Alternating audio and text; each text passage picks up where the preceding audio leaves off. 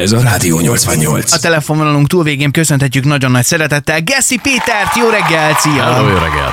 Jó reggelt, hello! Hello, egy kicsit még halljuk, hogy álmoskás a hangod, azt elárultad adáson kívül, hogy nagyjából egy 6 perccel ezelőtt ébredtél, úgyhogy nagyon köszönjük, és így főleg hálásak vagyunk, hogy miattunk ilyen korán keltél. De nagyon szívesen máskor is. Nos, ugye az 1001 éjszaka bemutatója már megtörtént a Szegedi Szabadtérén, én alig várom a szombatot, én akkor leszek ott majd, és egyébként a kollégánk Marci, aki most éppen szabadságon van, ő meg múlt hét szombaton volt ott, és hát gyakorlatilag csak áradozott a telefonban, úgyhogy szeretnénk mi is gratulálni, bár úgy, hogy még nem láttuk, de már most a Szegedi közönség véleménye alapján nagyon-nagyon gratulálunk az előadáshoz, és úgy tudjuk, hogy azért ez a fajta gondolat, hogy ez az előadás megszülessen, ez már nagyon-nagyon régen ott volt a fejedben, jól tudjuk? Hát na igen, nem csak az én fejemben, hanem az alkotókéban is, akik között még ráadásul ott is cserélődés volt folyamatosan.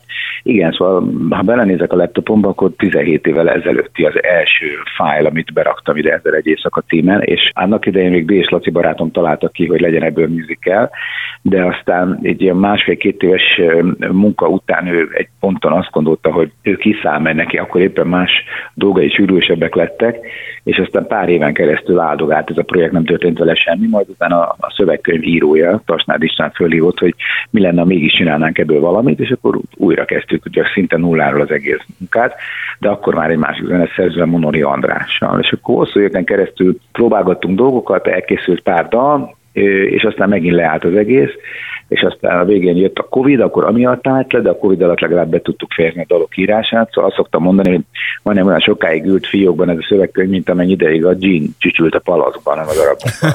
Oké, okay, és maga a folyamat az úgy nézett ki, hogy uh, ti ketten a zeneszerzővel leültetek, neked már volt valami szöveg, arra ráfésültétek a, a zenét, és akkor ebből aztán kezdett összeállni, hogy oda még kellene egy olyan dal, ami, ez így néz ki?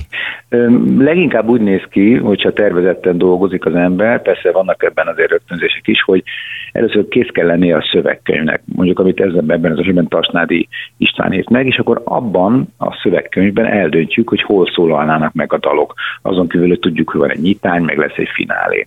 És aztán ez így is volt, tehát megpróbáltuk jó előre megszerkeszteni, hogy hol hány dal, és miről, milyen témával szólal meg de még így is bejött az, hogy két dalt menet közben döntöttünk el, hogy még berakunk, mert nagyon úgy éreztük, hogy hogy matekból nem elég az, amit kitaláltunk az egészhez, hanem máshova is kellenek még, még szerzemények.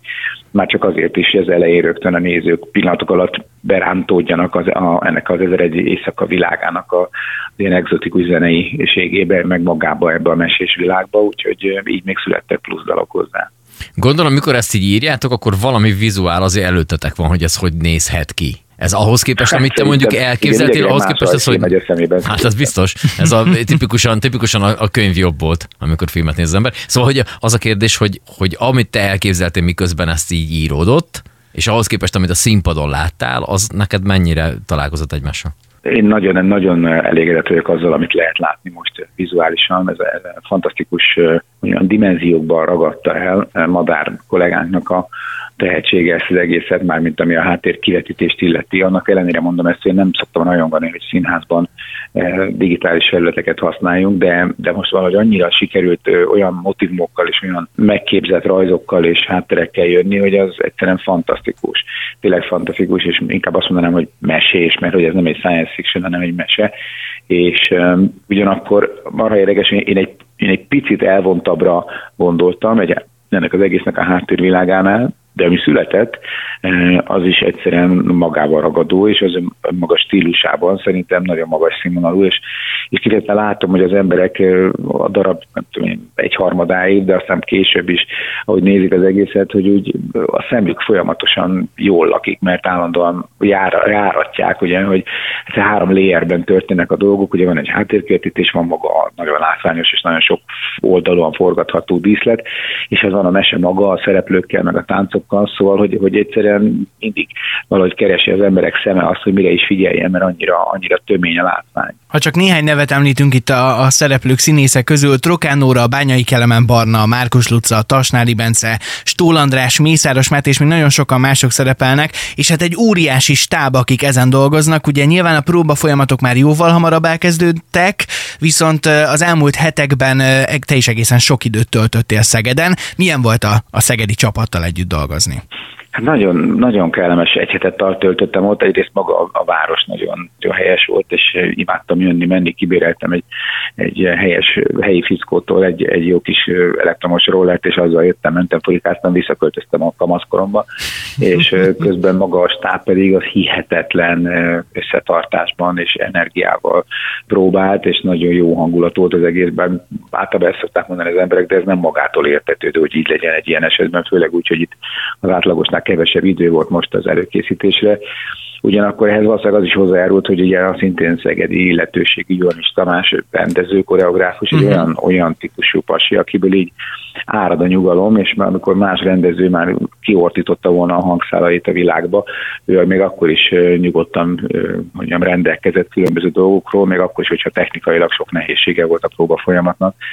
A színészek pedig hát úgy láttam, hogy ők is mint egy ilyen nyári táborban úgy érzik magukat, és hát sok röhögés, meg, meg, meg a, például a premier után brutális buli szabadult el, úgyhogy, úgyhogy ez egy ilyen nagyon-nagyon, hogy mondjam, sokáig emlékezetes nyár marad, azt hiszem mindenki számára, aki ebben részt vesz. Akkor azt jól értjük, hogy amellett, hogy nyilván nagyon-nagyon megfeszített tempóban dolgoztatok, volt egy kis idő azért a bulizásra, vagy városnézésre, jól láttuk, voltál egy-két múzeumban, szóval egy kicsit azért így belepillantottál Szeged mindennapjaiban, nem? Persze, hát főleg úgy, hogy azért Szegeden elfáradni a sétálásba azért viszonylag nehéz, mert hogy ugye minden nagyon közel van egymáshoz, tehát hogy így, így nagyon jól meg lehet nézni a város nevezetességeit.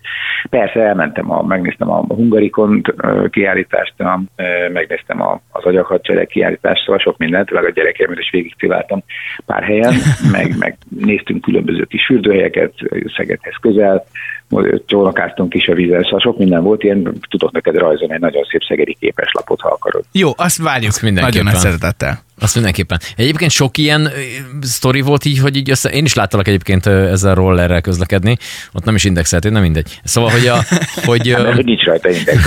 Igen, ezért gondoltam. Szóval, hogy sok ilyen volt, hogy, hogy nézd, ott, ott, ott, ott megy Egeszti Péter. Tehát, hogy volt ilyen, vagy ilyen fényképezkedés, vagy valami így, ilyesmik? Meg betámadtak? Nem, nem, nem, nem szoktam figyelni, meg nagyon őszintén mutogatnak rám, vagy nem, de a fényképezésekre emlékszem. Tehát, hogy, uh-huh, hogy aztán kimaxoltam a szegedi szelfiknek a, a sorát egyébként de hihetetlen kedvesek voltak az emberek, és volt egy olyan érzésem, mint hogyha az egész város megnézni ezt Hát ez majdnem így lesz, ebben biztos vagyok. Egyébként egészen elképesztő, hogy, hogy milyen mennyiségű jegy fogyott, és hogy, és hogy folyamatosan végig teltház. Úgyhogy szombaton én is nagy izgalommal várom már a, a következő etapot, hogy én is ott legyek, és nagyon szépen köszönjük, hogy miattunk ilyen korán keltél. Geszti Pétert hallottuk még egyszer, egy nagyon nagy taps, és gratulálunk. Szépen. Köszönjük szépen. Én köszönöm szépen, és jó szórakozást neked, és szép nyarat mindenkinek. Nagyon szépen köszönjük, köszönjük. szia, szia. Hello. Sziasztok, hello. Ez a Rádió 88.